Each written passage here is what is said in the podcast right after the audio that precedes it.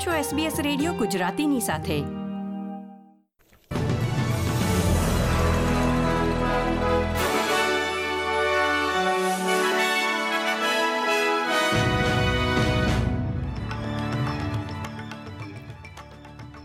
નમસ્કાર.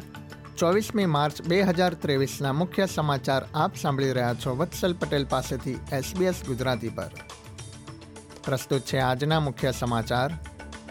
New south વેલ્સમાં ચૂંટણી અગાઉ બંને પક્ષો માટે પ્રચારનો અંતિમ દિવસ. આવતીકાલે શનિવારે ચૂંટણી. વડાપ્રધાને વિરોધ પક્ષના નેતા પીટર ડટનને ઇન્ડિજિનસ વોઇસ ટુ પાર્લામેન્ટને સહયોગ આપવા અપીલ કરી.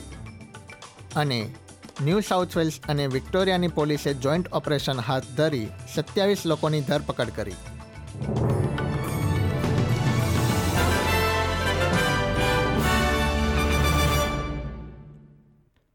હવે સમાચાર વિગતવાર. આવતીકાલે પચીસમી માર્ચ શનિવારના રોજ ન્યૂ સાઉથ વેલ્સમાં ચૂંટણી યોજાશે. રાજ્યના પ્રીમિયર ડોમિનિક પેરોટે તથા વિરોધ પક્ષના નેતા ક્રિસ મિન્સ ચૂંટણી અગાઉ અંતિમ દિવસે પ્રચાર કરી રહ્યા છે. ગયા અઠવાડિયે અર્લી વોટિંગ શરૂ થયું હતું અને અત્યાર સુધીમાં એકવીસ ટકા લોકોએ મતદાન કરી દીધું છે. વધી રહેલો જીવન નિર્વાહ ખર્ચ, હાઉસિંગ તથા વિવિધ સરકારી સંસ્થાઓના ખાનગીકરણનો મુદ્દો રાજ્યની ચૂંટણીમાં મહત્વપૂર્ણ સાબિત થઈ શકે છે.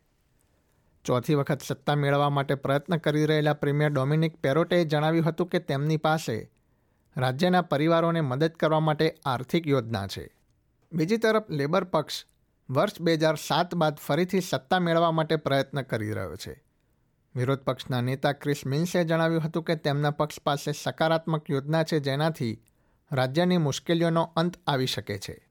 વડાપ્રધાન એન્થની અલ્બાનીઝે વોઇસ ટુ પાર્લામેન્ટને બંધારણમાં સમાવેશ કરવા અંગેના મતમાં ઓસ્ટ્રેલિયાના લોકો હા પાડશે તેવો વિશ્વાસ વ્યક્ત કર્યો છે.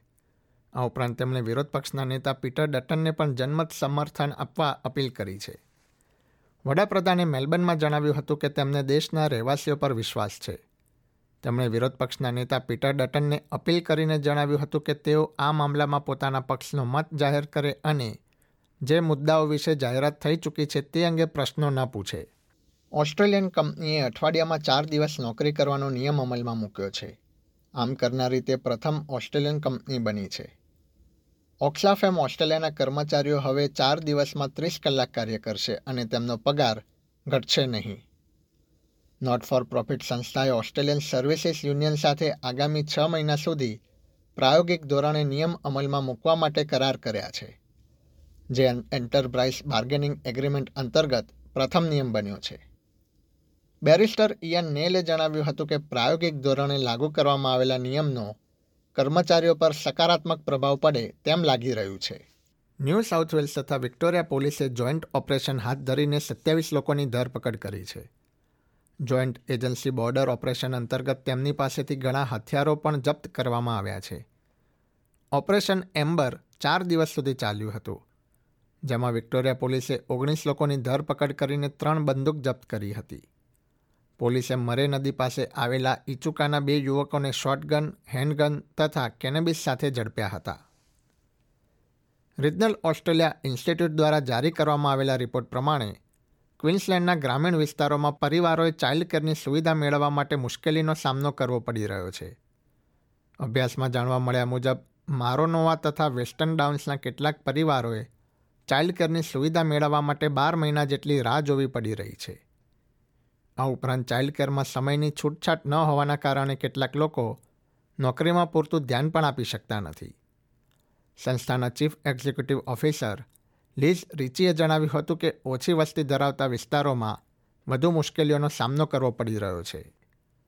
આંતરરાષ્ટ્રીય સમાચારો પર એક નજર કરીએ તો ચીને ફરીથી એક વખત ઓસ્ટ્રેલિયાના ન્યુક્લિયર સબમરીન કરાર અંગે ચિંતા વ્યક્ત કરી છે.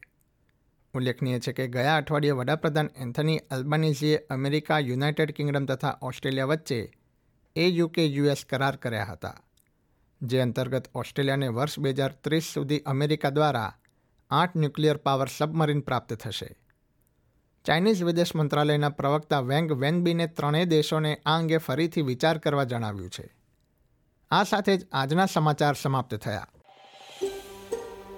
આ પ્રકારની વધુ માહિતી મેળવવા માંગો છો? અમને સાંભળી શકશો Apple podcast Google podcast Spotify કે જ્યાં પણ તમે તમારા પોડકાસ્ટ મેળવતા હોવ.